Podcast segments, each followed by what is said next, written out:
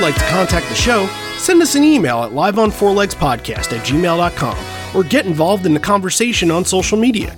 Join the Pearl Jam Podcast community group on Facebook or follow us on Twitter at Live on Four Legs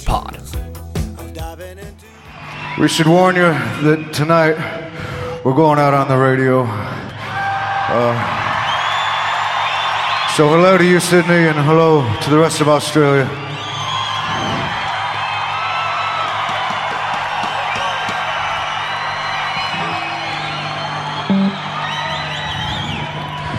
Just warn you because you're not allowed to say shit, piss, or fuck on the radio, so just don't say.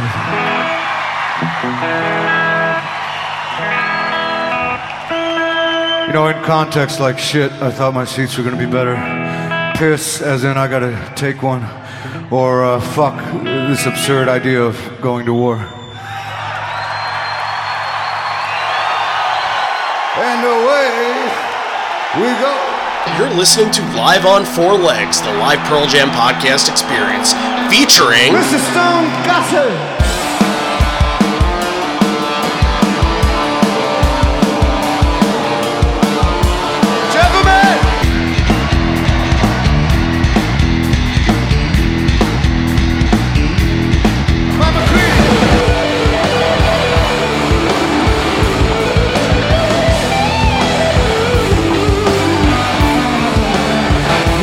Fucking camera in the drum.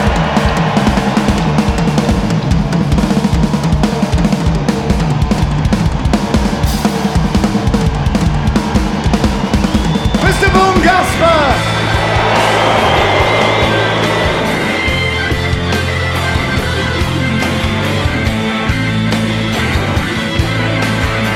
You can call me Al, you can call me Ed, you just, just fucking call me, why don't you?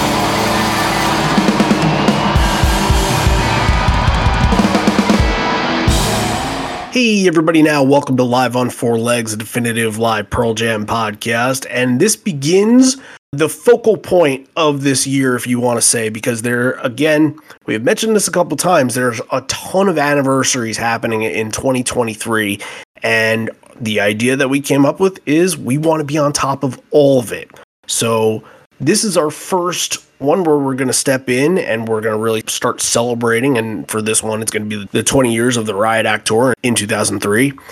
And for this one, I, I, think you know what I what I love to do, and we try to do this in general. Sometimes is that we try to keep them pretty close to the anniversary date. It's impossible to do it for everything, but any chance that we have to kind of keep it close to an anniversary date, and I, I really feel like this is needed for talking about 20 year anniversary stuff. I think that's important enough that we we get it as close as possible. So today's show, we are going to do a show from Sydney, Australia from 2003 that happened on Valentine's Day.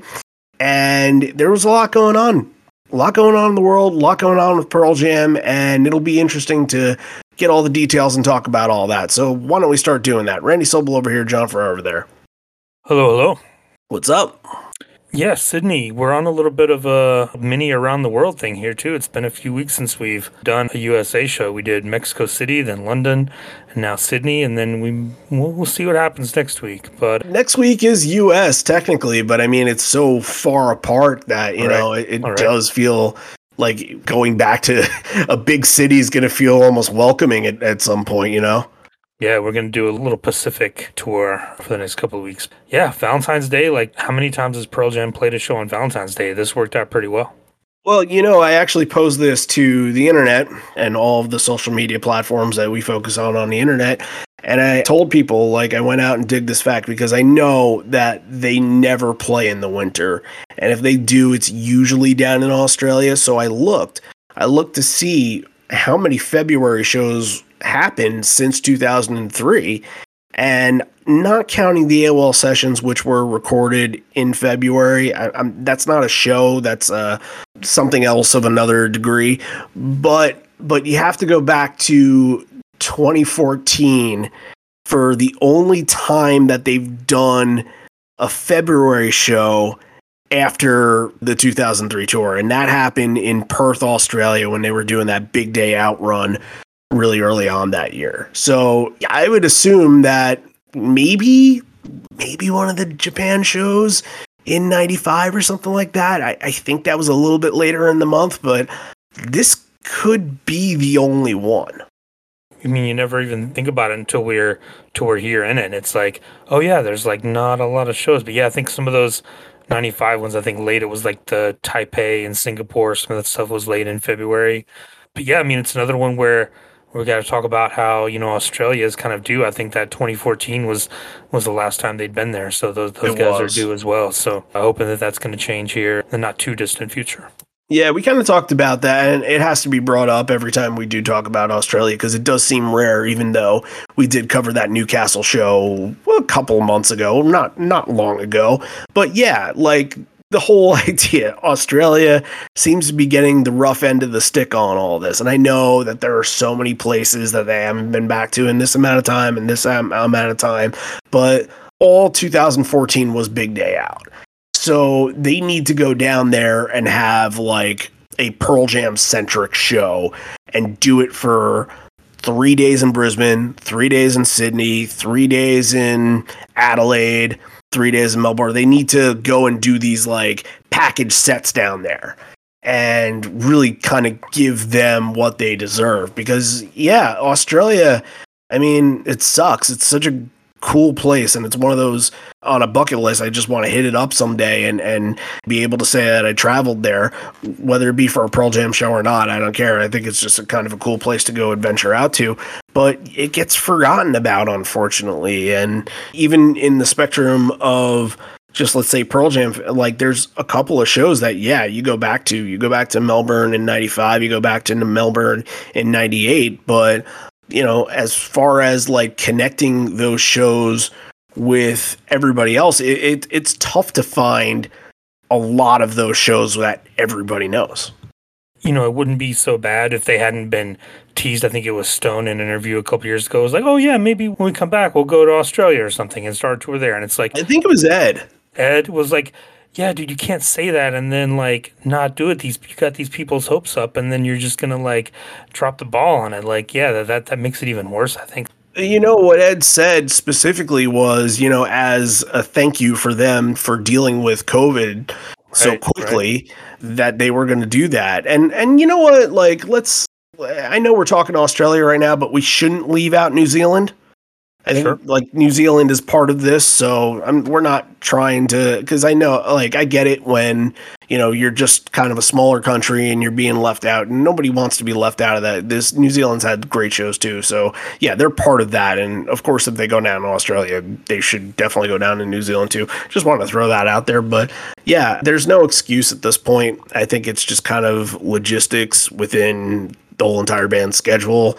It's probably easier for them to do more US dates and know exactly what arenas and yeah, they're going to do some of the same arenas, you know, more times in a row and all that, but I think everybody is overdue in a way, you know, especially the places that didn't get yep. last year. So Australia's obviously that.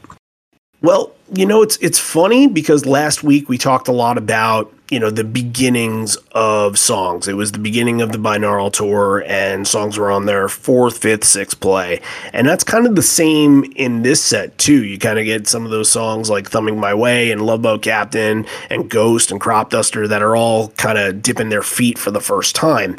And actually, as a matter of fact, we'll get there next week too with 1998 where a lot of those songs are being played for like the third and fourth time as well.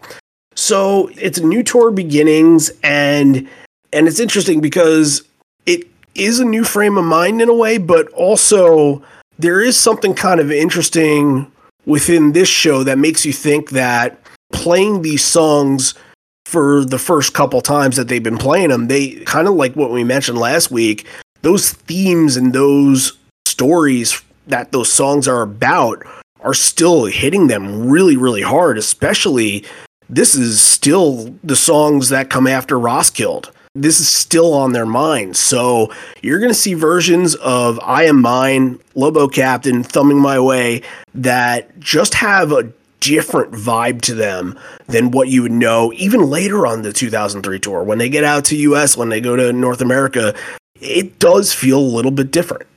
Yeah, and you think this is not too far removed from them show wise from that night two in Seattle in 2000 where Alive came back. Like they didn't play at all in 2001.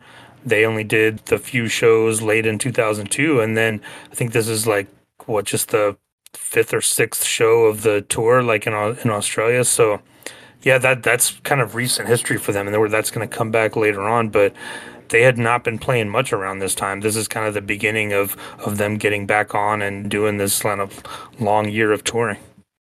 And also, what was happening at this time of year, as 2003 is basically synonymous with this, is that especially in February, the Iraq War would start sometime in March, but a couple days after this show took place, there were worldwide protests, and it's still considered to be the largest worldwide protest in the history of the world, where somewhere between 6 million to 10 million people marched and protested the Iraq War from all over the world, like US, Canada, Australia, go to, you know, other places like Brazil and, and those kind of places. And yeah, like they were all protesting this. And this is essentially what the Riot Act era is kind of circulated around. And, you know, we're right in the thick of it and we kind of get to see and get a glimpse into what this was like and how this was affecting this band. Yeah, it's kind of the unwritten kind of cloud that's over this whole tour. And yeah, if you don't kind of put yourself back into that frame of mind, you could miss it because it's some of it is a little bit subtle that you have to kind of like look for it, but it's definitely on their mind. Like the the specter over this whole show is like the threat of that war coming up and like I remember everyone kind of knew that it was going to happen, and it was like a foregone conclusion that like we're going to be going to war in Iraq, and it's and a lot of people I think he mentions here like we are we are here as representatives of the United States of America, and that does not represent us. So yeah, it's something that they talked about constantly this whole tour. Yeah, and once things get worse, and once you hear the reports coming out of Iraq and the people and and the the death count numbers and everything like that, they just keep getting madder and madder and madder as time goes on. And you know, it leads to situations that happen in Denver, situations that happen in Nassau Coliseum. So yeah, this is kind of the start of all that here. You do get to see little glimpses. So I failed to mention in the beginning that this was a Patreon requested episode here from our patron, longtime patron Greg Burns Mickelsons. And he's somebody that I got to meet during, I can't say the Vegas show because the Vegas show didn't happen, but when it was supposed to happen, both of us ended up still going to Vegas and we met at the karaoke party. And he was a great guy and glad I got to meet him. And we're going to tell his story. This was his pick, this was a show that he wanted to tell. So why don't we get into that? Hey Randy, hey John. I don't have heaps of memories that add anything to my re listening of the bootleg, the main one being Ed's preset of Patriot and Hide Your Love Away, that had a great sing along. The lack of energy and connection between the band and the audience, due largely, I think, to 10 Club only getting preferential seating on night one at the Australian shows, and how gassed they were after the first run of songs. Matt Cameron was pushing the tempo all night, and it felt like the band, especially Eddie, were struggling to keep up. This show is maybe a 6 or 7 out of 10 for me. That's interesting. Not a lot of people give 6 and 7 shows the one that they want to request for us to cover, so that's very interesting. The top three moments being Save You, Massive Kick after Can't Keep, not really setting the table as an opener. Oh, I'll have to squash that one later. McCready letting rip and Eddie not holding back vocally at the end of the song. Number two is Black. Jeff is my main man. More on that later. His bass lines were slinky and smooth on the fretless, but McCready is the star here. The solo is not overstated, beautiful, and soaring. And Boom playing the doo doo doo doos riff on the keys on the outro was tasty. Number one is Thumbing My Way. If Ed was really struggling hearing himself on acoustic, then it is even more magical. It was pin drop quiet, and I really love this version. So, why have I picked the show? It's not an all time classic and not the best show, let alone Australian show that I've seen. Well, being 23 at the time, my life's mission was to meet the band. I had been lucky enough to meet Stone and Mike at a Brad show, and I shook hands with Eddie after night one in Sydney. But Jeff is the man. I'm a bass player and graphic designer, and Jeff has been my biggest inspiration on both fronts.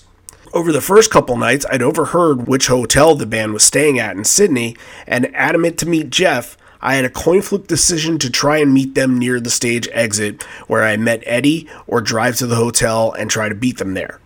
As the opening notes of Ledbetter started to ring out, I made a beeline for the exit and I chose to wait near the stage exit. Minutes later, and the venue doors burst open, everybody started pouring out.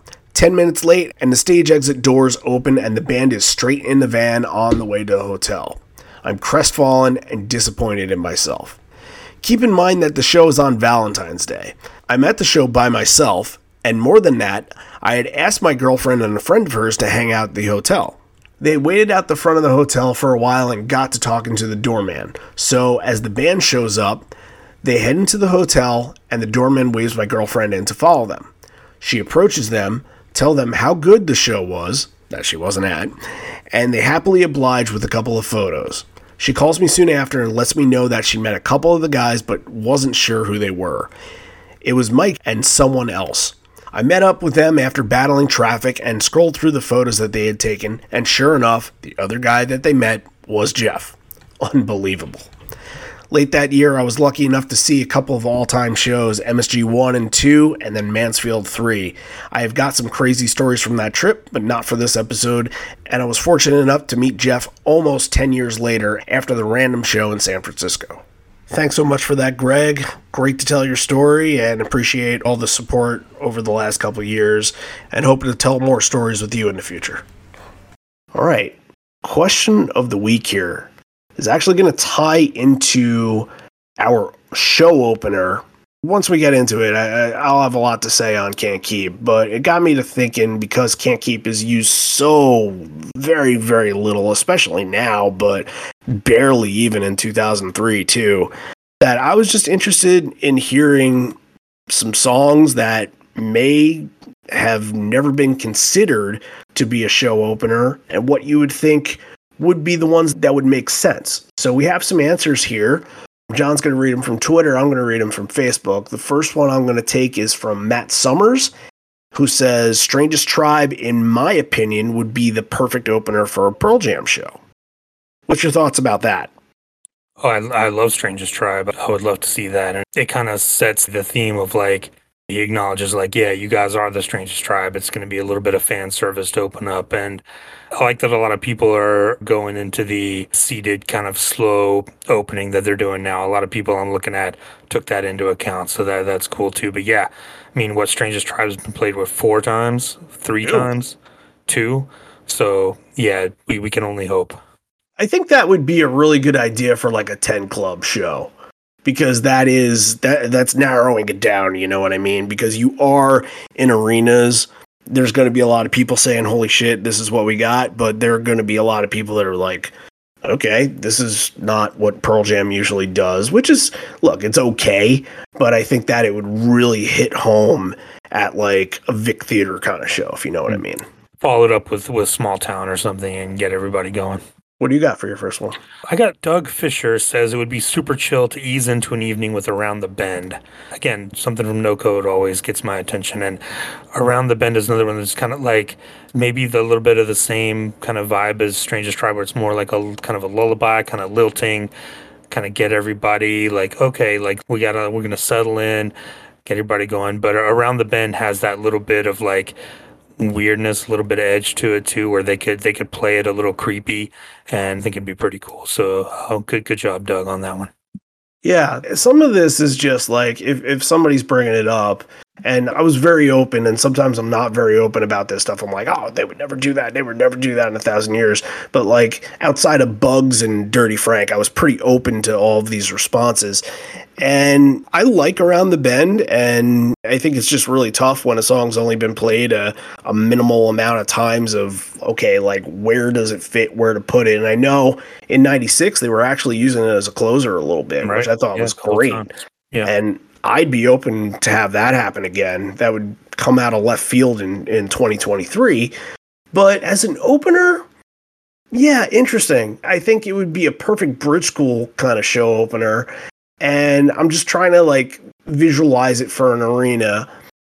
If you're gonna play it, and, and again, my opinion doesn't matter, but I'm gonna say it anyway. uh, if you're gonna play it within like the five or four song warm up stretch, I would like to get it before the hard to imagine spot, like right in number four, where you kind of build with your first three, and that one kind of takes you down a little bit before you get like a hard to imagine or present tense to kick down the chairs, if you know what I mean.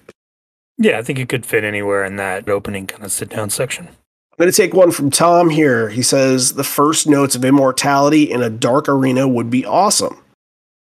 Yes. Uh, Yeah, do we need to expand upon that? I don't think so. Yeah, I don't- But think so. It speaks for itself. Yeah. yeah, I've got one from at David Edward 33 says I think it would be awesome to start every Pearl Jam show by pledging our grievance to the flag. And you talk about coming out and making a statement about the current state of affairs in this country. That's a way to get everyone's attention right away. I'm down with that for sure. yeah, and I think you got to you kind of got to think in a fantasy aspect too that a lot of what these responses are probably aren't going to happen, but you're Yeah. visualizing what a Pearl Jam show would be like with them. Every night to have pledging grievance to the flag. I think it's cool, but I also wonder what kind of tour that would be. I wonder is that election year? Is that something going on in the world that they're mad about and that kind of going, there's plenty to be mad about. Of course there is, but you know, I think that kind of adds into it. I can see it though. I think it's probably opened a couple shows on the binaural tour, but not One. many. It's usually One one time in 2004 on the Vote Oh. for Change tour in DC. interesting. Interesting. I, I could have sworn that it was like two or three times in 2000, but It a ton of times top is five, yeah, but never first. yeah, a ton of times is number two and number 3 Mhm. Okay, cool. I'll give this one to Chris, Chris Warren here, because a little shout out from what I was saying before. He is a New Zealander. So he says indifference. First song, lights on, and then lights off into nothing as it seems. Because you get Jeff's already on the upright. Yeah, that's, that's the Bizarro set, you know what I mean? And indifference has been done as an opener two times before, which is just kind of absurd. Obviously, back 93, 1994 too, but I'd be really into that, I think. Because it still gives you that same vibe of like starting out and kind of starting out a little bit more pensive and starting out a little bit more, you know, it's kind of somewhere in between what release and what I guess pendulum would be in a way. So I think it could work, and it has the big crowd moment, of course, at the end that it can really kind of invite you into the full set. Yeah, that one, like, it just mm, talk about like turning things upside down. It'd be so hard to get out of that headspace of it being the closer, but they could play it differently. You know, they could play it with a little more tension and a little more, more like a pendulum and like a release style. I, th- I think that could work. It'd definitely be weird, but it wouldn't. I mean, this is all going to be weird. Yeah, yeah, yeah. I do want to mention before we thought there was a few people who mentioned Gigaton songs, and I thought that was great. JVP said retrograde. Carl Ogren said all right. Fabricio Santabanez says River Cross. Ken Pires says buckle up. So I love that. Getting that whole already- album right there. Yeah, people going for like kind of the off the wall Gigaton songs to open up. I love that. Let's get into this set by getting into a preset. There's going to be a couple of songs here to start with, and then he's going to do one with Betchadupa, which I'm sure most of you don't know the name, but you will know the name of Liam Finn, and that was his band, so that makes a whole lot of sense them playing down in Australia. We have I'm a Patriot and You've Got to Hide Your Love Away as the two Eddie solo songs. And, you know, at first I was wondering if they did them for the Triple J broadcast, but I don't think they did because this was broadcast on the radio down in pretty much all of Australia. So I don't think that he was doing them for that. I think it was more of like, let's give Liam and the guys some love and make sure people are in their seats for him.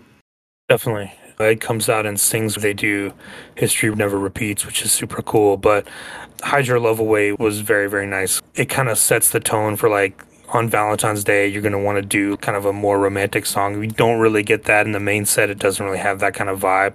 So thought it was nice that he came out and like kind of played a love song to start off and get everybody going early on. Yeah, both of them were nice solo versions. I think that Patriot's interesting to mention because in 2003 it would go through that little change that like not so often remember, not so often talked about change where it's a little more stark, a little bit more tense and all that. So, yeah, just kind of throwing that in. Also, we haven't really talked about I'm a Patriot in a very long time, so good to go back on that one. And yeah, history never repeats with Betchadupa, which was very good too. Glad that we had all three of those on record there. However, now we get to start off the real show with a song that I can't remember the last time that we talked about on this program. And guess what? We're going to spend some time on it now. The opener for the show is Can't Keep.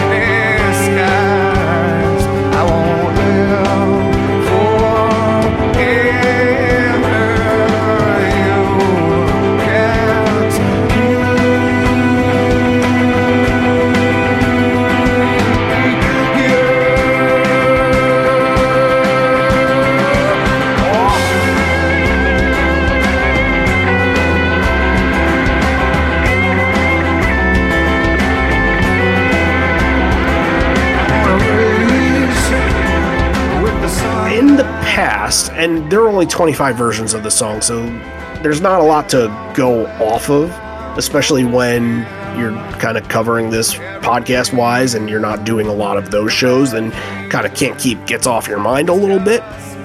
But I do remember some of the later versions, like you know, ones that they would play in 2013, 2014. It didn't have like the same emotional grab that the album version does. And what I got from this opener was that it turned the song, and even on the album, I don't get this feeling, but it turned the song into something with just a massive edge to it. And I don't know if it was just kind of like letting everything build and letting everything escalate, and then, you know, Mike adding in some of those flourishes was very, very good, but it kind of felt like this had a purpose more often than we would see it later on. This is only the third time it ever played, so like they're I'm assuming comfortable with it, but this had something special to it and it was just a different kind of identity and I think there's things that they did later where I think that Ed would kind of embellish some lyrics and it was a little hokey in a way, but this felt like intense, serious, a little bit mysterious as well, but had a nice edge to it. Yeah, it definitely has that tension that they can pull out on a song like this. And yeah, like in the later years, it probably loses that. And like, yeah, just criminal that they haven't played this since 2014. Like, that's ridiculous. He just sounds incredible on it. Just the timbre of his voice, like the way it, it carries through the song, it just adds so much to it. And I thought Cameron, too, like, this is a hard song to play rhythm to but I thought Cameron does a really good job of keeping up that rhythm and playing up the tension and the intensity, like you mentioned, and and making it seem really kind of like something else is kind of bubbling under the surface of the song. And I cannot believe it's only been played 25 times. Like that's just crazy. All right, can't complain about these four all in a row to kick off your night. It's Save You, it's Hail Hell, it's Corduroy, and for the third week in a row, essentially, it's Grievance following Corduroy. Uh, last week, I think, was Grievance into Corduroy, but we mm-hmm. did another version. It feels like it's coming up a lot lately, but nobody's complaining about that. What was the highlight of this? It's easy to kind of say that Corduroy was probably it, but all these had intensity. All of these had good chemistry. It felt like they were on to a really hot start here. But what was the one for you that really stood out? Ooh, it's hard not to pick Corduroy because Mike at the end of Corduroy is doing something very, very different. Sounds very cool. Like Corduroy sounded really confident, but I'm gonna go with Save You. I mean, getting the the one two punch of Riot Act early on, and you could hear Boom really prominent on Save You as well on the keyboards. Boom is still the new guy. This is only what his eighth show or something like that. So getting to hear him early on was very cool. Yeah, Boom has a couple of moments in this show, so yeah. very excited to get to talk about him more. But I think, yeah, I think for me, it's it's it's gonna be Corduroy. And you mentioned the solo, but like the thing about the solo is that building off of the bridge, it sounded like you weren't really sure what Mike had in store for it. It kind of like creeped its way in a little bit, and then when it was able to kind of adjust and figure itself out, it blew you away. And I think outside of that, what I was really paying attention to was some of the cymbal work that Matt was doing right near the tail end. It was just kind of like a almost like a double time tap, and it just gave this more of a presence. And that's a lot to say when Corduroy already has a massive presence. It was excellent, and yeah, a star from the very, very early onset of the show. Oh yeah, probably like the, maybe their best song at the time live. Like every night in 2003 corduroy is the highlight. But even early on too you get a lot of little like lyric changes and little subtle things going on. I think in hail hail he says if you could regulate me and then in grievance he says i'm buying. It's just a lot of little things going on that lets you know like ed's got something on his mind all right we get ed addressing the crowd for the first time says we should warn you that tonight we're going out on radio hello to you sydney and hello to the rest of australia I'll just warn you because you're not allowed to say shit, piss, or fuck on the radio. For context, shit, I thought my seats were going to be better. Piss, as in, I gotta take one.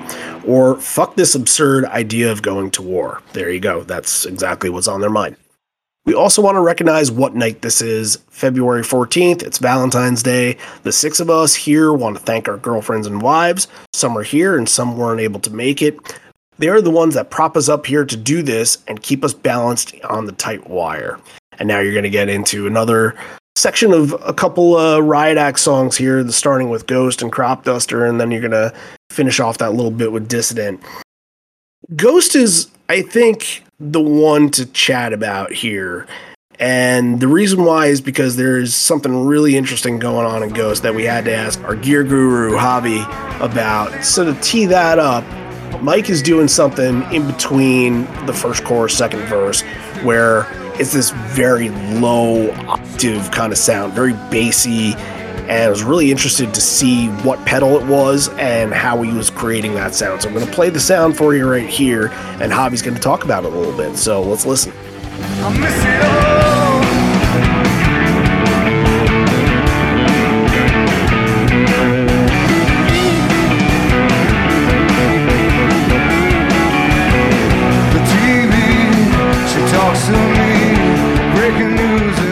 Hello, Randy. Hello, John. Hello, everyone on the podcast. Happy Valentine's Day. We are doing Sydney this week. Uh, the song Ghost, which, as we know for Pearl Jam fans, you're one of the lucky ones if you have heard that song live. So, in this little solo that Mike does, he's using something called the octave pedal, which is made by Boss. There's plenty of them out there, not specifically from that brand it makes the guitar sound like you're playing a 12 string instrument. So when you have you have this little knob that it says like plus one or minus one, so you can set up the octave in your instrument to go higher or lower. So in this case, makes this the guitar sounds like it's very bassy and low. In this case, Stone over his end. Well, he's doing the, the, the chords, he's doing the notes, but it sounds like he's using a tremolo in the back like a tremolo pedal, or it might be the tremolo from the amp, but actually it's not a tremolo.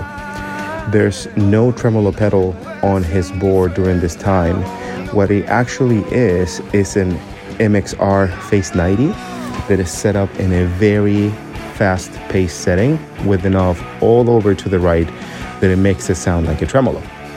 Super clever coming from Stone again, but yeah, it's a, it's a fun fact that I wanted to add over the song once again, great stuff. And one of these days, we're just going to get like a diorama of all of the eras and all of the boards and what they were using and how it all worked. One day it's going to happen. We'll make a nice little series of it somewhere, but he's doing a good job. And I promised him that I was going to give him another nickname because I thought of it the other day. And John, you, you can yay or nay this, I suppose, but um, in tribute to one Jonathan Guitar, I was thinking about calling him Javi Guitar, along with the Gear Guru. Ooh, that's that's gonna get a that's gonna get a thumbs down from me. I had a feeling. I'm, I'm sorry. Sorry about that. I have a feeling. Gear Guru is uh is, is solid for for Javier. Yeah, but but yeah, thanks Javier. I mean, for him to go through and and take the time and pull these things out that we kind of like throw at him is super cool, and he's done a great job. We have a, a lyric changing crop duster that was kind of the same, like changing pronouns a little bit. I was an accident. Yeah, every time I hear crop duster, it's just get me to that finish.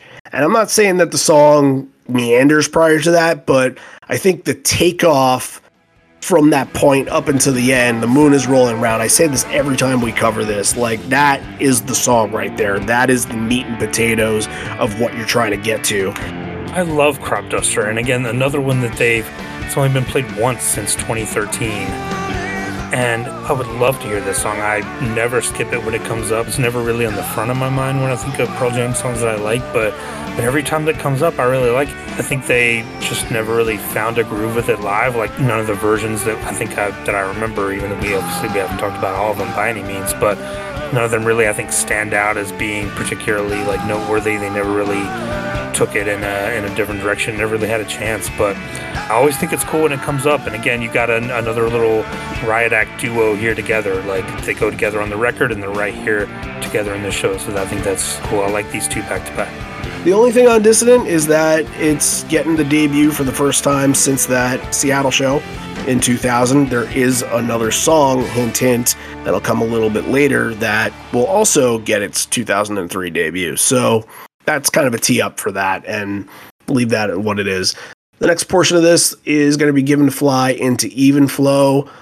Given Fly was really good. Again, Ed kind of changes thing instead of well fuckers, he says fuck him, he still stands. Uh, the Stone, a little lick happening between like the start of the first verse that sounded really really good. And yeah, a good version here. I think that Even Flow was kind of the standout. Really kind of fancy strumming and pick work from Mike in the solo that allowed the crowd to take notice because there was a, I don't know if you heard it, but there was a little bit of a surge, like an extra oomph from the crowd when he does that.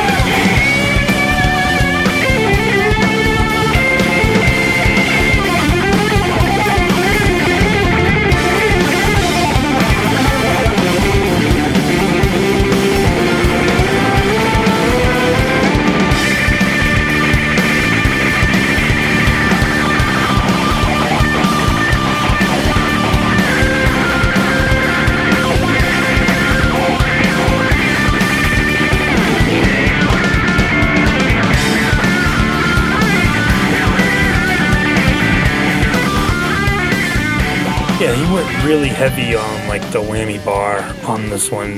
These are usually not the ones that I gravitate towards, but yeah, a little more, a little more on the flashy side. Again, the, the first ten song of the night, everybody knows the song, so you're getting that that big surge from the crowd. Yeah, I did notice that. That was that was cool. Always good to hear for the first time.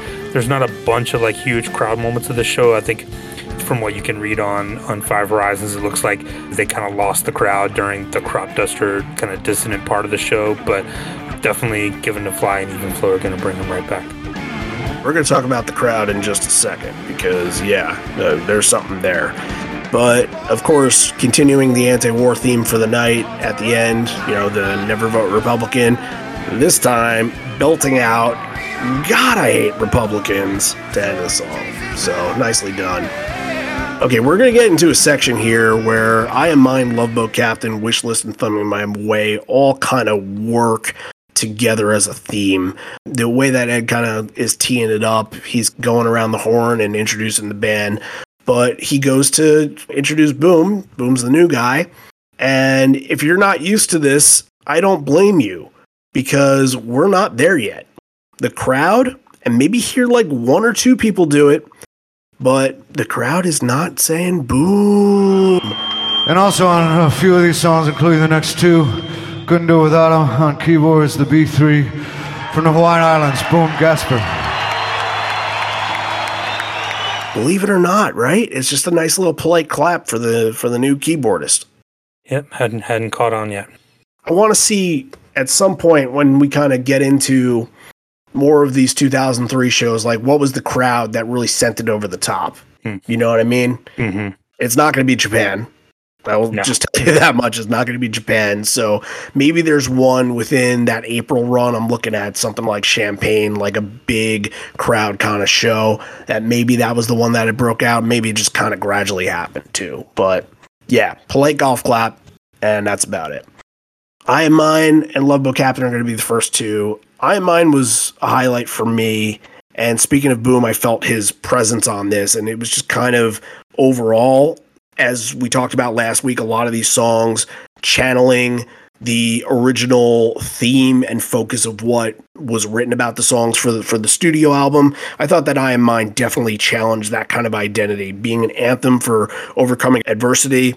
And it kind of just continues to linger throughout the next three after that. Like they're sectioned to almost mourn the Roskilde victims because they really, I guess, on the binaural run, since they didn't have any songs written about it, like they didn't have a chance to really do anything like that.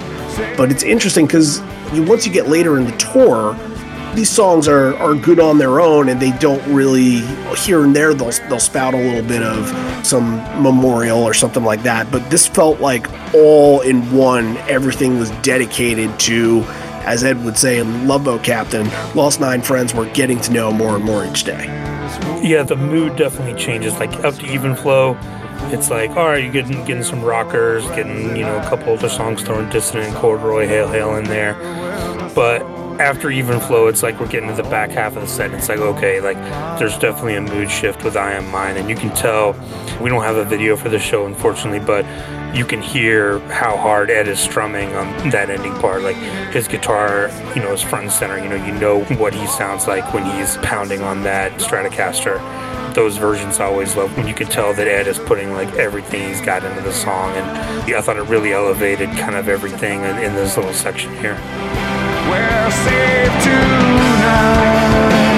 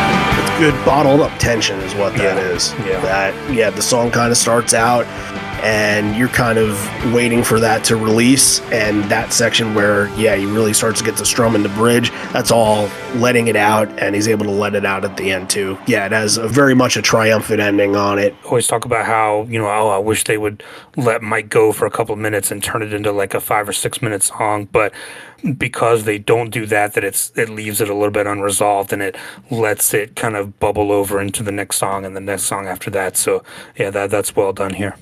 Yeah, Love Boat Captain, I think this is another one. It just feels like that line that I mentioned, Lost Nine Friends we're getting to know more and more each day. I don't know what happened, but that that felt like a gut punch when I heard that. Yep. And, you know, out of the many, many times that we've covered shows where there have been tributes and dedications, like it still means something. It still stings. And you can tell even with the band that had two occasions this past year where they paid tribute, like it's still 20 years later affecting them. And it's really affecting them here when they get a chance to perform these songs about the situation that happened and really kind of get to tap into that emotion. And you can even tell, you know, the end of Love Boat Captain, I, I think is kind of telling here because you can kind of hear Ed get choked up and he misses some lyrics. And I don't know if it was like an instinctive response to just kind of almost like he was about to let the crowd have it, but it's too new of a song for the crowd to really do a call and response on. So he redoes the whole thing, and it's like, it's just touching and it's kind of fragile and delicate. And you can tell he's feeling a shred of pain while this is going on.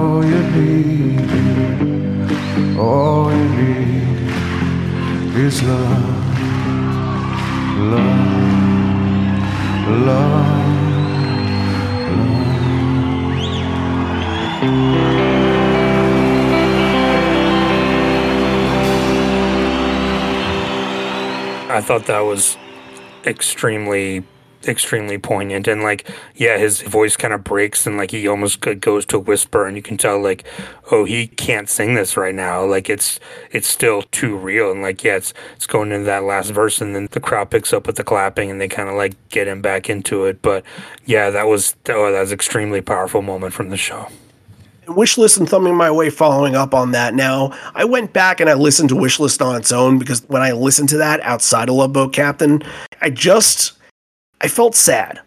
I felt sad. And I think the overall sense and knowing that Thumbing My Way would be afterwards is that there was just kind of like a, a mournful energy in the air. And Wishlist I kind of felt when listening to it within the sequence of the set, like that also kind of came off as being one of the songs that they were still kind of mourning and and I think even going back and like listening to the version on its own maybe not as much but it's the ending that really kind of felt like it tapped into that and really kind of seemed like that was the transition into thumbing my way. They do a nice little outro on it, kind of something that they don't really do. They don't go back into any lyrics or anything like that. It just kind of feels a little light and delicate and just kind of fit the mood. A few more little lyric changes in Wishlist, I think, probably add to that too. You can tell that, like, Ed is, is processing some things, you know, left over from Maya, Mine, and, and Love Boat Captain. You think we get to know what kind of car he owns? Off like yeah, Plymouth's hood? Maybe, yep, yep. I'm reminded, you know, you mentioned, you know, kind of fragile and delicate a couple of times talking about these songs, and it reminds me of something. I used to have a book.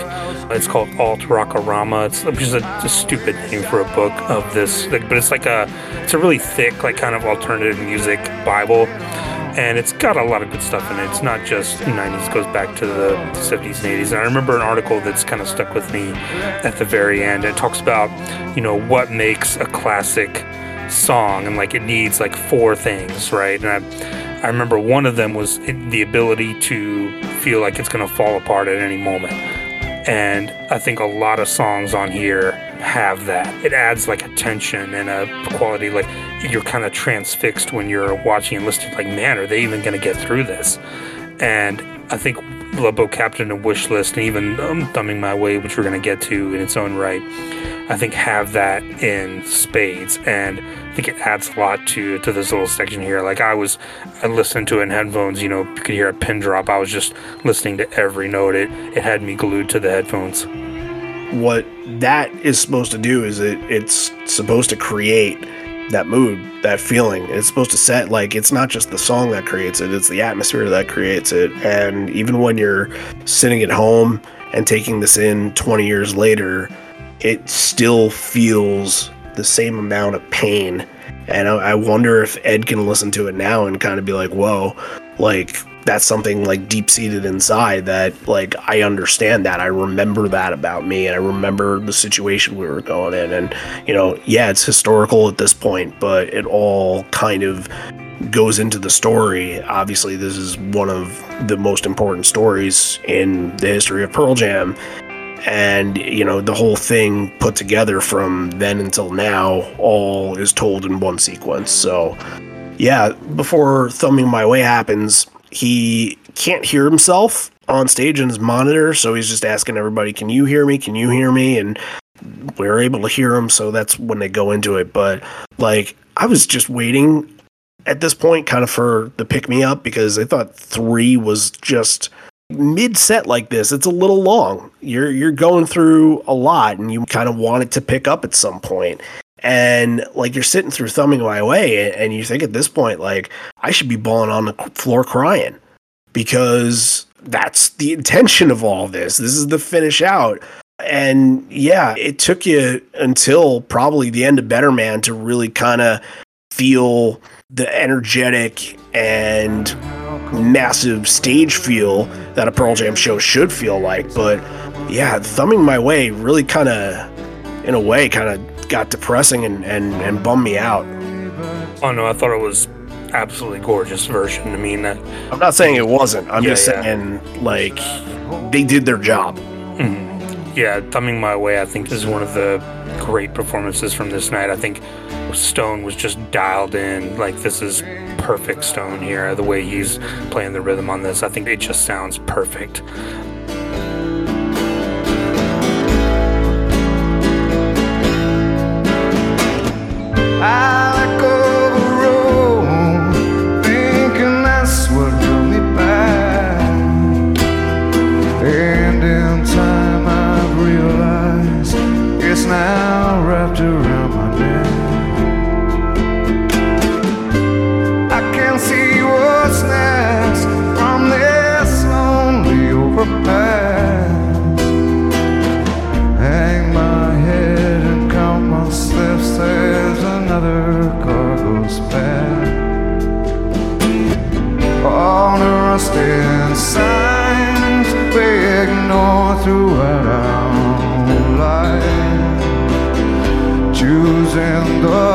shiny ones instead. Oh, I turned my back, now there's no turning back. Oh.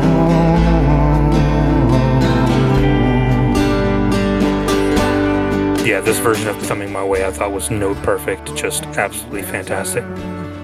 Sad as hell, but fantastic. Yeah, yep. that's sometimes fantastic stuff doesn't need to be corduroy all the time. So now you you, you put this in, you, you kind of say like, okay, I think we need to make this feel like a rock and roll show again, and kind of get the like I was mentioning those energetic moments back. And Better Man is going to be Lukin and Insignificance following up. But, you know, Better Man, even in like the first half of the song, you still felt like they were still kind of getting over it a little bit and they were still kind of processing. And then somewhere out of nowhere towards the end of the song, it kind of ramps up a little bit and you hear Ed doing that improv. We've heard him do that improv before. He's just belting, I need you, I want you. And it feels like he made a point to do that to kind of get some of that energy back to kind of release the tension that all got bottled up within these songs and now can go back on focusing on closing out the set strong. Yeah, I thought the crowd has a little bit of a hangover to start Better Man. It takes them a while to kind of get into it. They, the crowd eventually does take the, the verse from Ed at the beginning, but it they don't get to it till the second part. But yeah, I like I really like that improv as well. You know, the I need you, I want you improv again, Valentine's Day, so maybe a little like longing, a little bit of romance there, just trying to sneak it in at the end of the set here. But Yeah, again, it's just a you're trying to do a 180 here, getting away from kind of the heavier part of the set and trying to lighten things up a little bit. But it's all about getting to rearview mirror here. Yeah, I agree. Yeah, Lukin is kind of like official. Okay, wake up, everybody. If we, we didn't have you on Better Man, now we have you. We got Lukin. The minute's up. Insignificance is going to transition right out of that.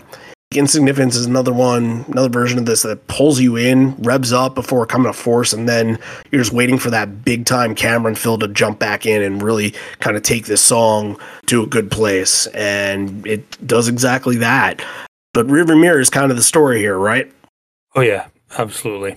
Ed in the beginning is playing around. He's kind of like stretching sort of something really kind of a low, springy sort of sound for the intro and that kind of sets the tone and puts you in the mode for Rearview Mirror.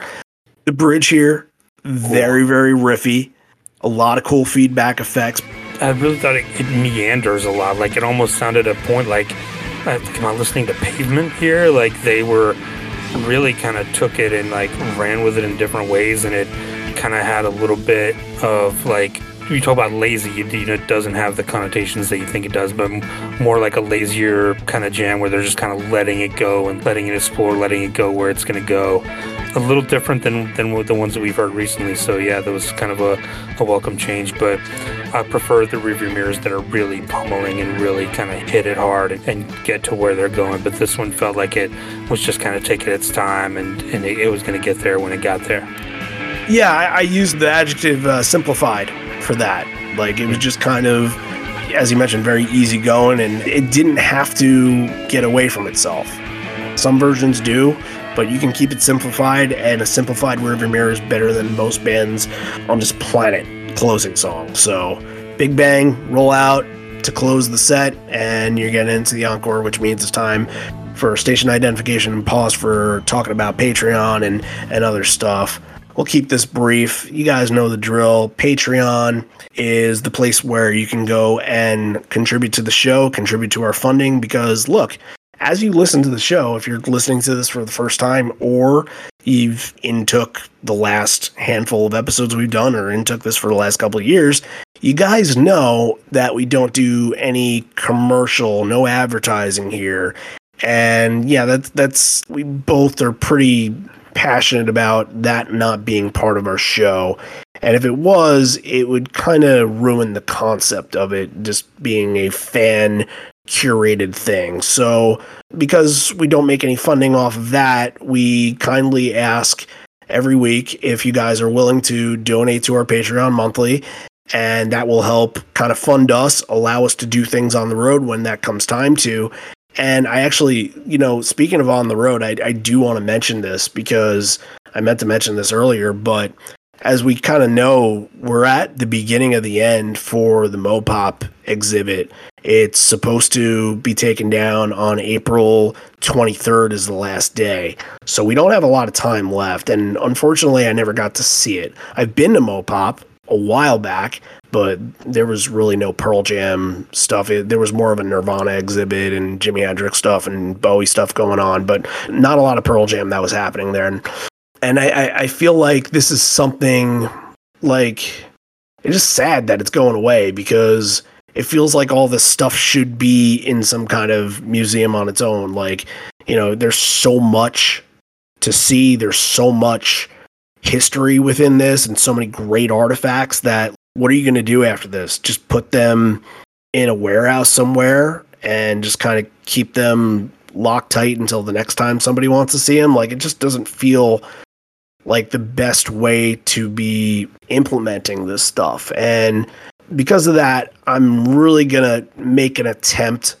to go before it closes down and there are a couple days that I, I want to try for. Nothing is set in stone right now, and who knows? By the time that this comes out, maybe I've already bought plane tickets and set the whole thing up. But yeah, there's there's two things. There's on March 13th, there is a painted shield show that I would love to be able to go there and do a couple reviews, maybe a podcast review, maybe a definitely a website review, and kind of write that up for people. But also we have a little party that's happening there on April 14th and that's kind of like the last hurrah where there's going to be some people that are curators of the museum that are going to be there answering questions and stuff like that. So it should be a lot more of the heart of the Pearl Jam fan base is, is going to be there. So I'm not sure I would like to get to one. If I don't, it's not the end of the world, but I really kind of want to see this before I go. So I just wanted to throw that all out there. And John, I, what, what's your take on the museum going away?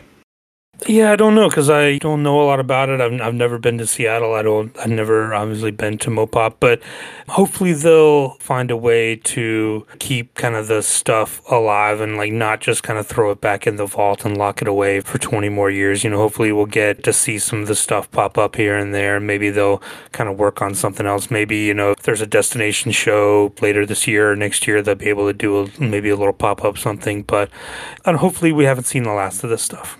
Yeah, it's something that they did at PJ twenty. They had that yeah. pop up as you were saying. So yeah, that's that's the kind of thing. And you know, going out to Seattle would be kind of the first thing. If they announce a tour later, then make sure to get those spots of the tour. But it's really a lot of it is to be able to relay some stories back to you. And I would kind of probably do a whole live stream and video of the setup because it's going to be the last sure. opportunity to yeah. see it all. So I'm excited for it if it does happen, but I will let you guys know when it does kind of come into fruition. But yeah, that's those are things to think about right now. So if you do want to contribute to the show, patreon.com slash live on four legs, as low as a dollar a month that will get us to where we need to be. But if you're interested in getting show requests or interested in having a fan profile episode done on you, then there's the $5 Giga leg tier and there's the $10 Horizon leg tier. Free to subscribe to any of them. We're just thankful that people are interested in subscribing. And there's a lot of content over there too. And hopefully by the end of the month, we're going to have a lot more. We talked about Love Boat Captain a little bit in this show, and that'll be an interesting. Now that we got this version, now I'm really interested to kind of dig into the evolution because that's a real good kind of starting point of the story.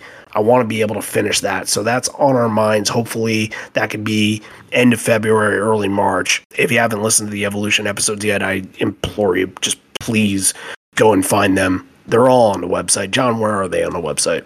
On liveonfourlegs.com, search episodes and then Patreon episodes, and you can find them all right there. And one more thing I want to mention on the website, you know, working on finishing up the 2013 Concertpedia reviews, going back and kind of going through what everybody sent in so much thanks to everybody who took the time out and and wrote Concertpedia reviews for us. We're working on getting those up as fast as we can. Hopefully, going to get on a good run with the years coming up here. We'll try to get, get a bunch done this year. And yeah, 2013 is a big one. It's it's a lot of shows getting through it, but be on the lookout for that soon. And just go check out the Concertpedia. Just browse around.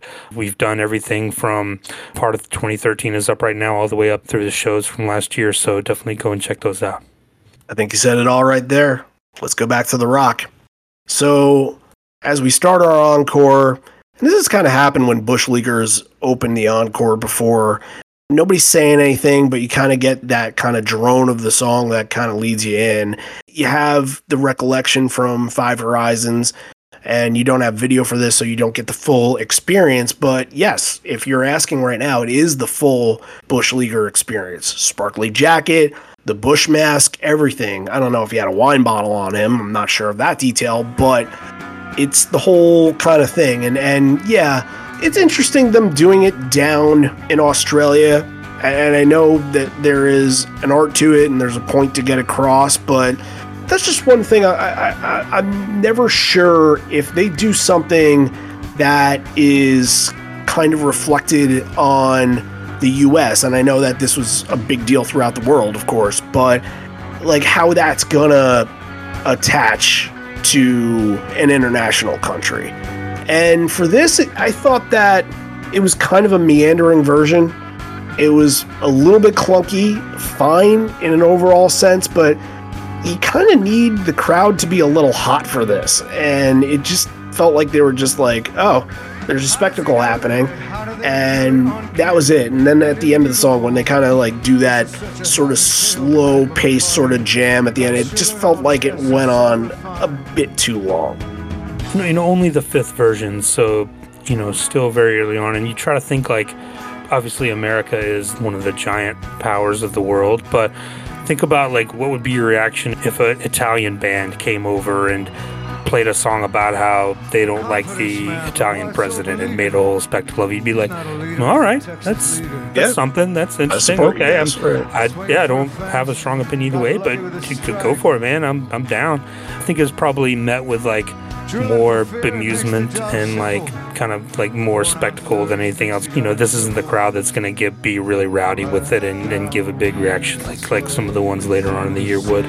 And I think that's good that Daughter followed up on it because you are getting crowd participation moment when you get into Daughter. As everybody kind of knows, around this time when they were doing the Showbox show, they would use the war tag on this. And the Showbox show is, is the one to go to. It's the moment, you know, that kind of like sets the standard for everything to come, which you should not really pay attention to that in this version. Every version's different. So I love the little lyric thing. The shades go down, the bombs go down, Yep. and he gets the crowd involved with this. He's just kind of like, I need you on this. He mentions that we tried it in Seattle, we tried in Brisbane. It's your turn. Let's do it for the radio. Let's get your voices heard on radio.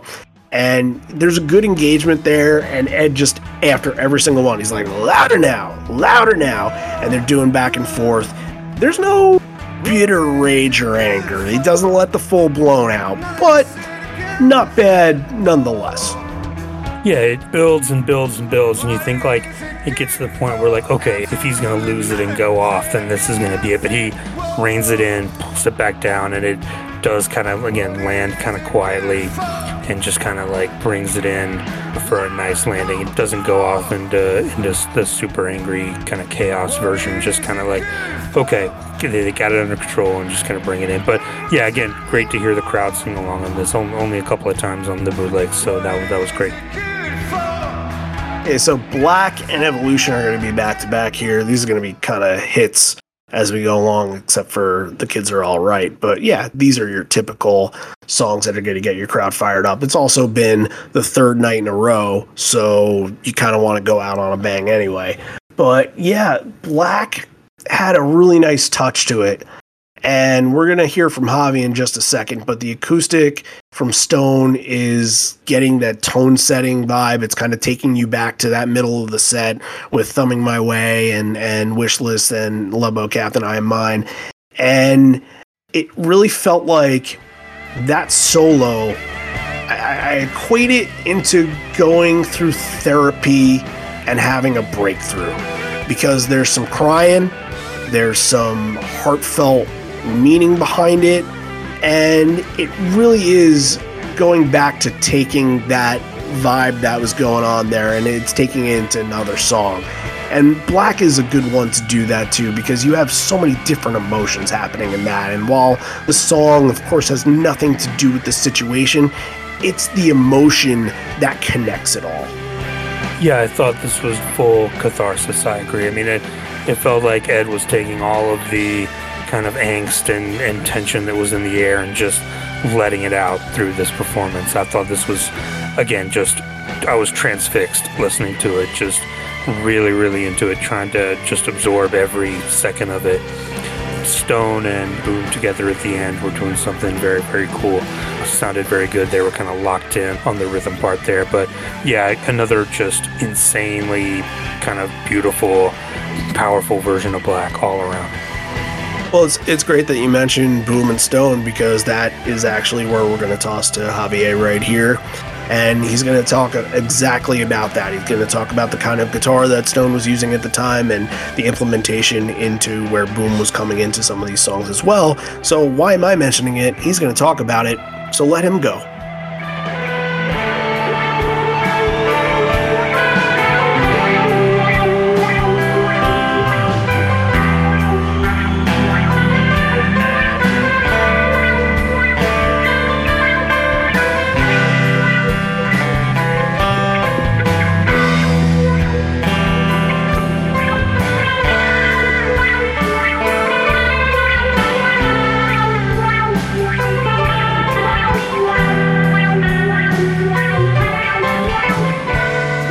I think this is a beautiful version of Black.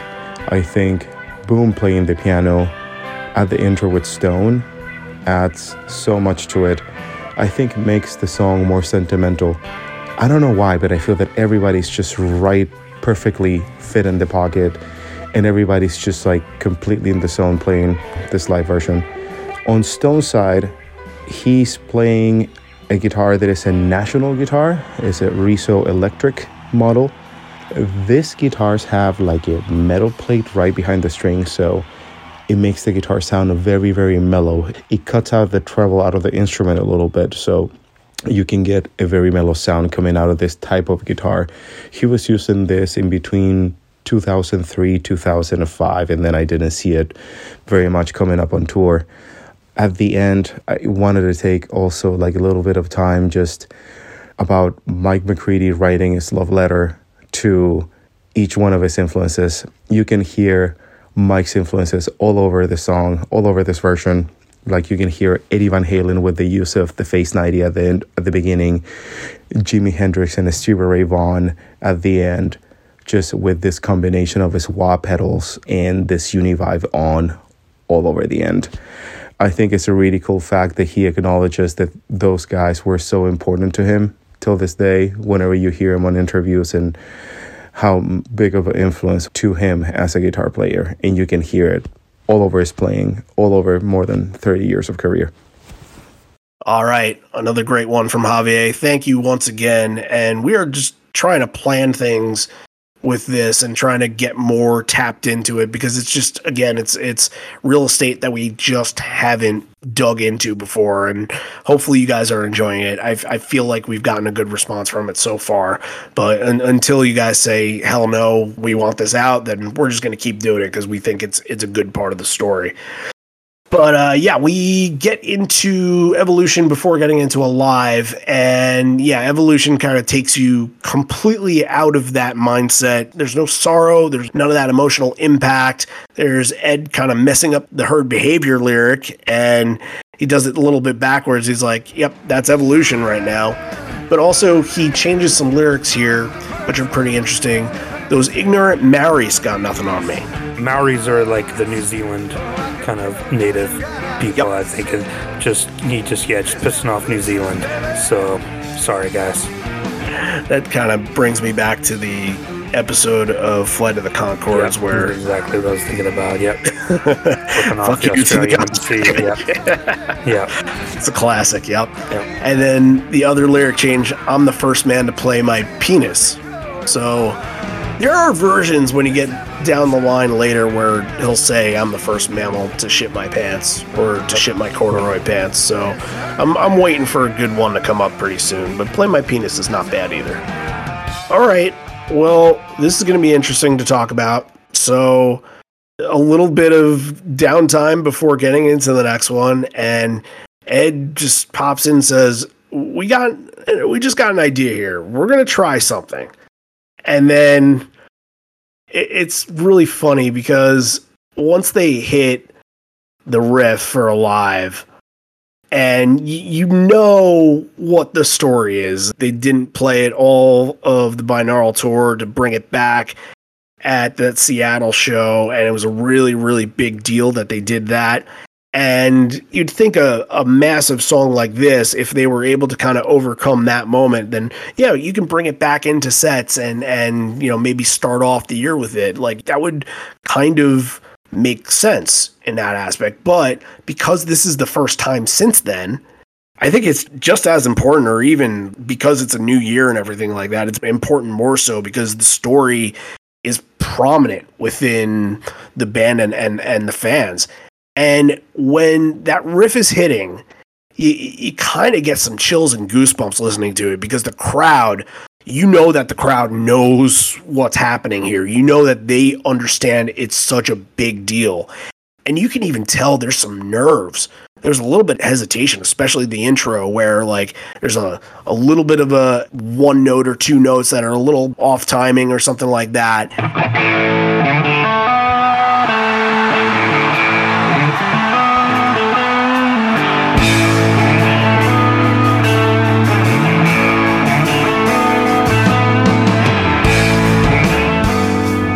There's some kind of nerves going on in this, but I feel like, unlike the Seattle version, This one seemed to have more of the triumphant resolve in it. This one kind of seemed like it was getting over that hurdle of being the song that was kind of the curse in a way. And they were kind of ready at this point to bring this back, if not full time, then very close to. I didn't get that at all. I thought this was Really? like, I think this is the full curse is active because I don't think I'm looking like, yeah, you mentioned the, the crowd too. I go back to that, like, yeah, this is night three in Sydney and they had not played it, much less at, at any other shows yet. And I'm looking at this like they played in Adelaide a few days later, they didn't play it. Melbourne night two after that, they finally brought it back at the end of Encore 2 there, but then night three in Melbourne, they didn't play it.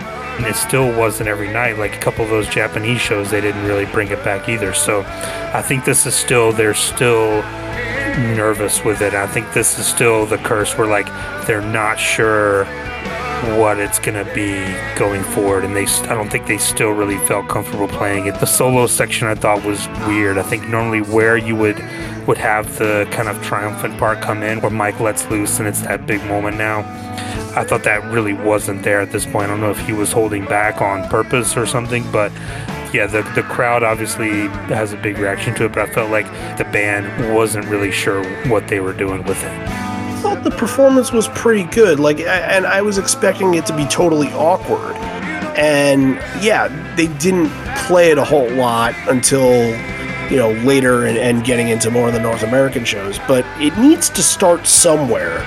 It needs to get back to normal at some point, and this is the one to just kind of get into the baby steps and start walking.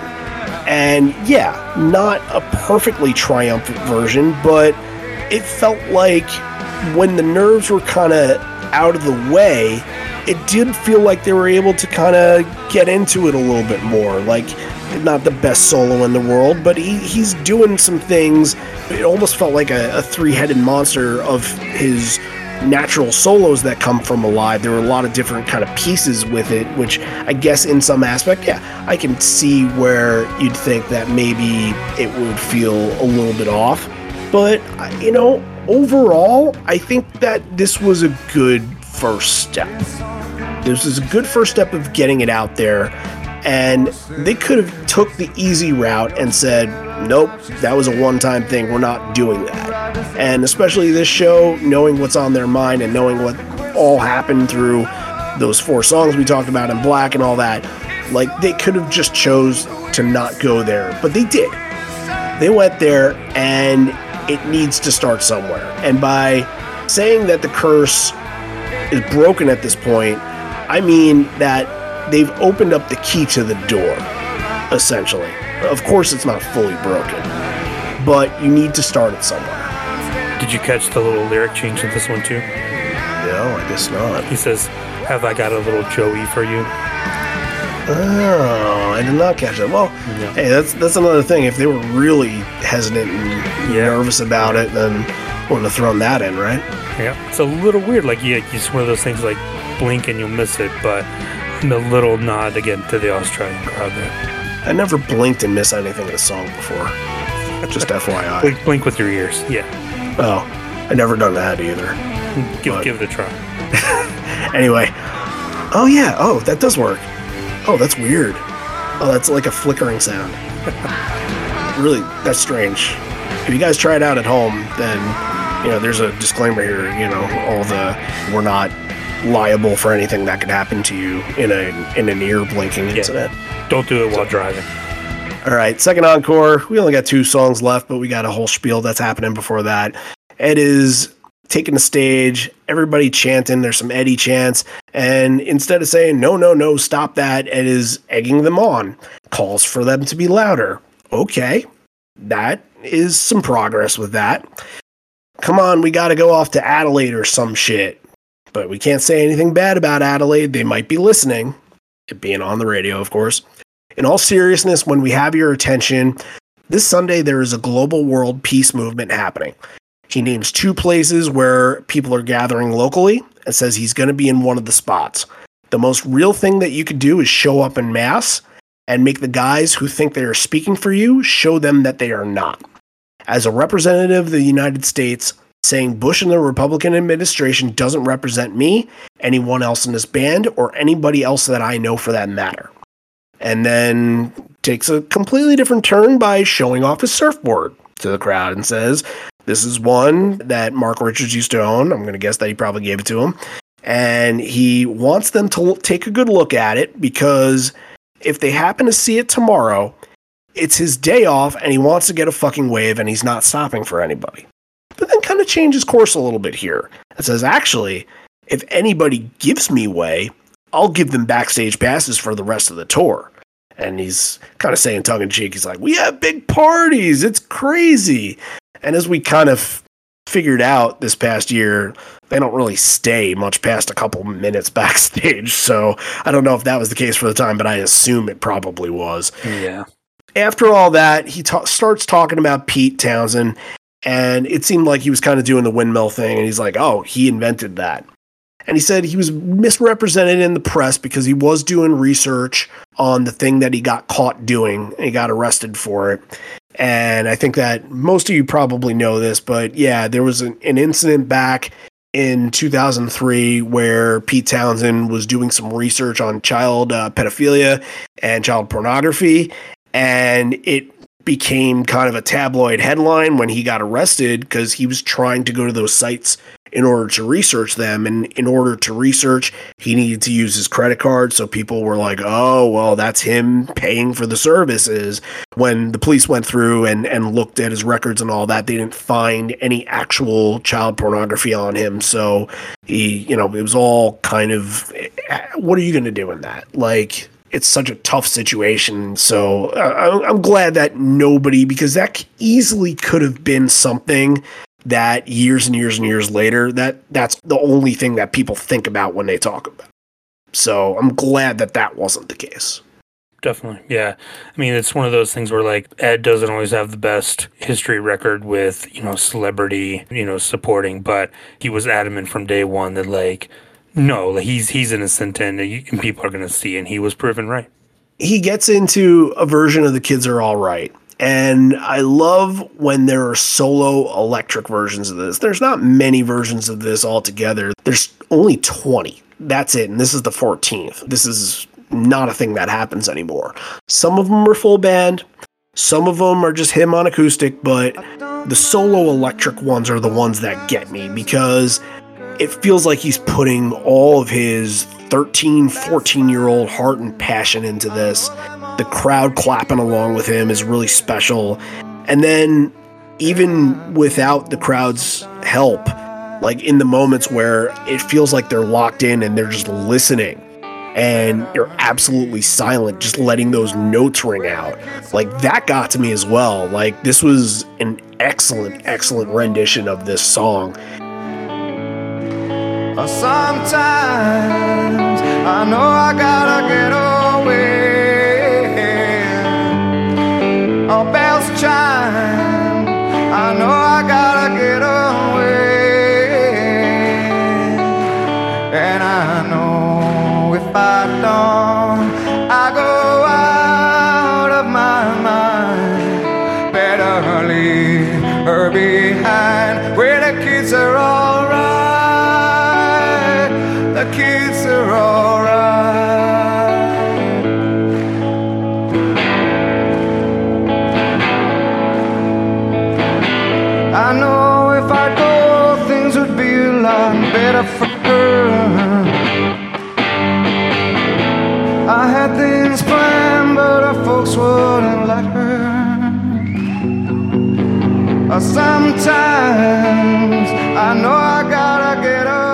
wish that because it, it is sort of rare if they do bring it back. I'd love to see him on Solo Electric doing this again. I, I, I, think he's probably done this at solo shows.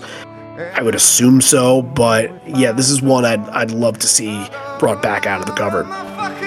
Yeah, I agree. I think it's it's fantastic, and another callback to that Key Arena show at the end of 2000 where he did it as well. I think we we had talked about that Who tribute, the substitute tribute album where he, he does it. I think that's a version on there as well. That's that's just him on electric. But yeah, I, I, agree. I think it suits him perfectly and it suits the song perfectly. And yeah, I wish they would do it a lot more. I think it, it hasn't been done, I think, since Bridge School 2014. And before that, it was like 2006. So yeah, it's, it's due to come back. Yeah, I think even when it got down to like 2005, 2006, I think it was even in the uh, preset for a little bit. So. Mm-hmm. Yeah, it's a thing of the past, but again, like old can become new again, and that's something that absolutely should. All right, before we go, let's thank Betchadupa, Johnny Marr, and the Healers. I, we didn't even mention that Johnny Marr opened up for him. And then it's Ledbetter to close out the three night stand here. And yeah, that's look, it's tough to find a lot of show sequences where they've done three in a row, but when they do, I think automatically Ledbetter has to be your last song because it's just a culmination of everything that happens. And we know what happened later that year when they did Mansfield. And someday we'll talk about it. Wake, wake, nudge, nudge. But a, a good ending to a show that kind of we'll get to talking about in a second just led you in a few different directions. And Ledbetter was interesting in 2003 because like this is still only the Live Footsteps as the 124th performance, which is a lot, but you think like should be more than that, but they played it like twice as much as as that since the show. So still like relatively early on. And I think in 2003 the song really took off. Like you mentioned that Mansfield version and throughout the year where like after the Iraq war the, he started messing with it a lot and those versions are, are very very good and very very noteworthy. But it became something. But the Yellow Ledbetter is not quite there yet. This one felt it wasn't quite the celebration of the show that we know now. Still felt like they were just kind of like, all right, this is the one we do at the end. We're just going to play it through and, and say goodbye. Yeah, not a version with don't know whether my brother is coming right. home with a box right. or a bag, but yeah, that's closing it out for us. So now we get to do the three stars of the game here. So what's on your list? Ooh, my number three is Thumbing My Way. My number two, uh, Love Boat Captain, and my number one is Black.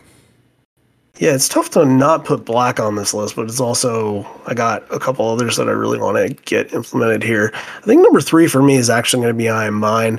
That kind of starts off, and the meat and potatoes is probably Love Boat Captain, Thumbing My Way. But yeah, I Am Mine kind of put that mindset and that emotion into place. I thought that was pretty significant there.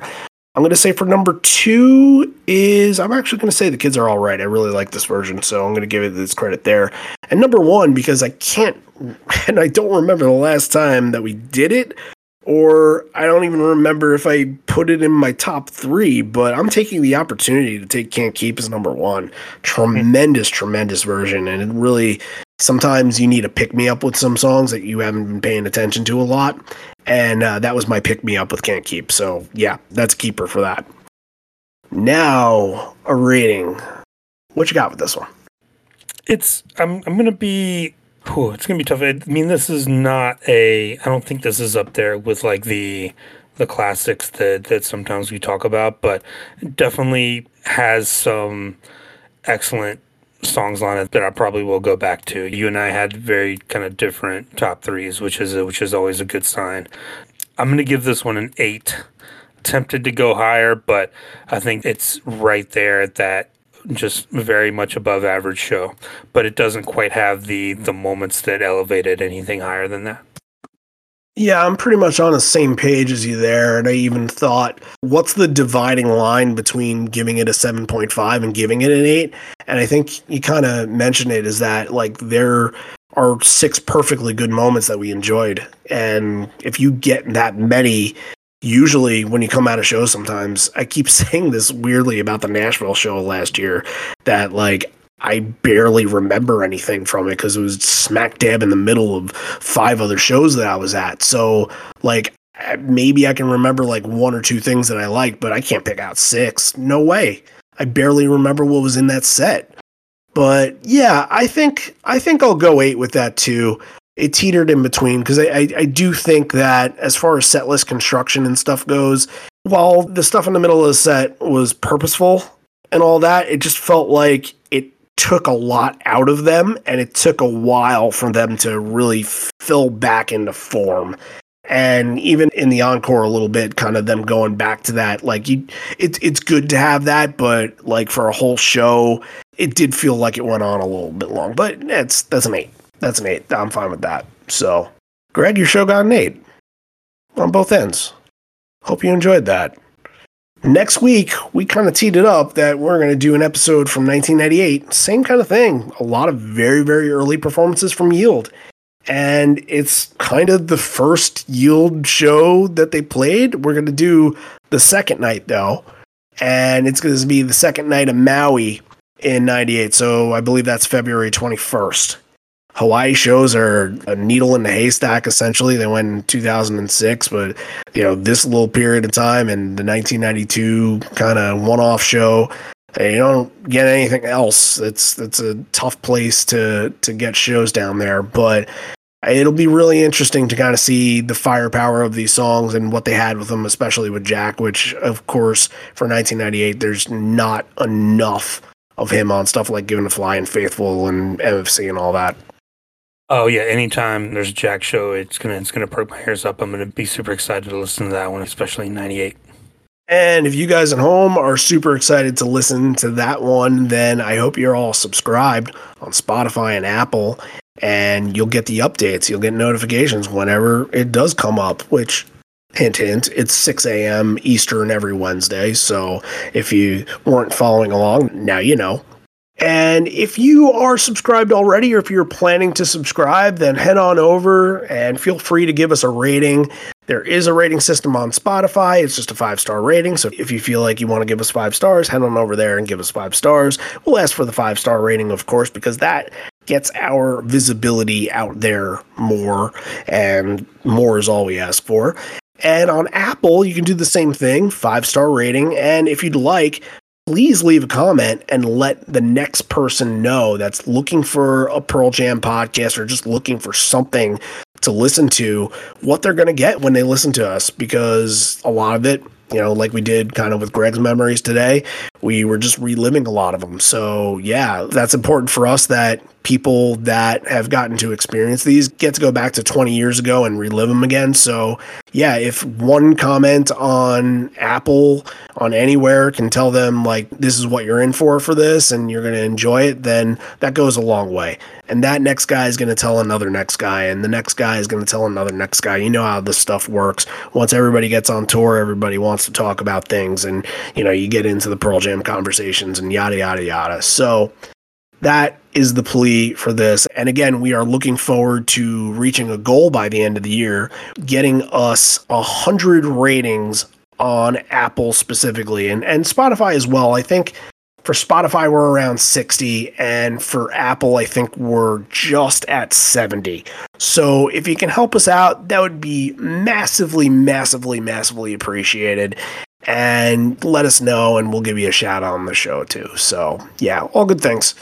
Now, to close it on out, this may be the end. We're here, not for much longer, and although we may be parting ways, miss you already, miss you always.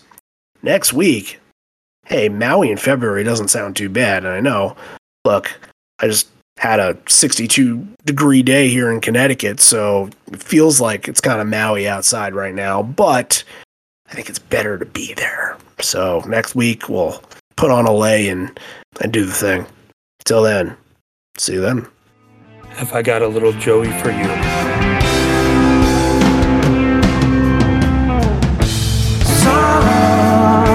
She said, "Yeah, I got a little joy for you. Who you thought was your daddy was nothing but a fool. I'm a person. Bret's a person. Yeah. You're a person. That person over there is a person. Well- and each person deserves to be treated like a person. It's a great speech. Too bad New Zealanders are a bunch of cocky a-holes descended from criminals and monkeys. Well, you're thinking of Australians. Yeah, that's Those Australians. Australians. No, no, no, New Zealanders. They throw another shrimp on the barbie, ride around in your kangaroos all day. No, no, no. that's Australians. You're thinking of Australians. That's not us. I've totally confused you with Australians. I, I feel terrible. Oh no! Oh no! Just your accents, they're just kind of similar. Our accents are completely different. They're, they're like, "Where's the car?" And we're like, "Where's the car?" You know what? Hey, ha- have some of my fruit, please. I feel terrible. Do you want that red delicious still? Oh, I would love the red delicious. Hey, Yeah. This red delicious is on me. You still want that banana? Thank I you. love that banana. Yeah. Oh my- Here you go. Oh, that's Hey, so crazy. I'm Sinjay. I'm Jemaine. Good to meet you. Bret. Neela, you can you can uncover your eyes. They're not Australian. They're New Zealanders.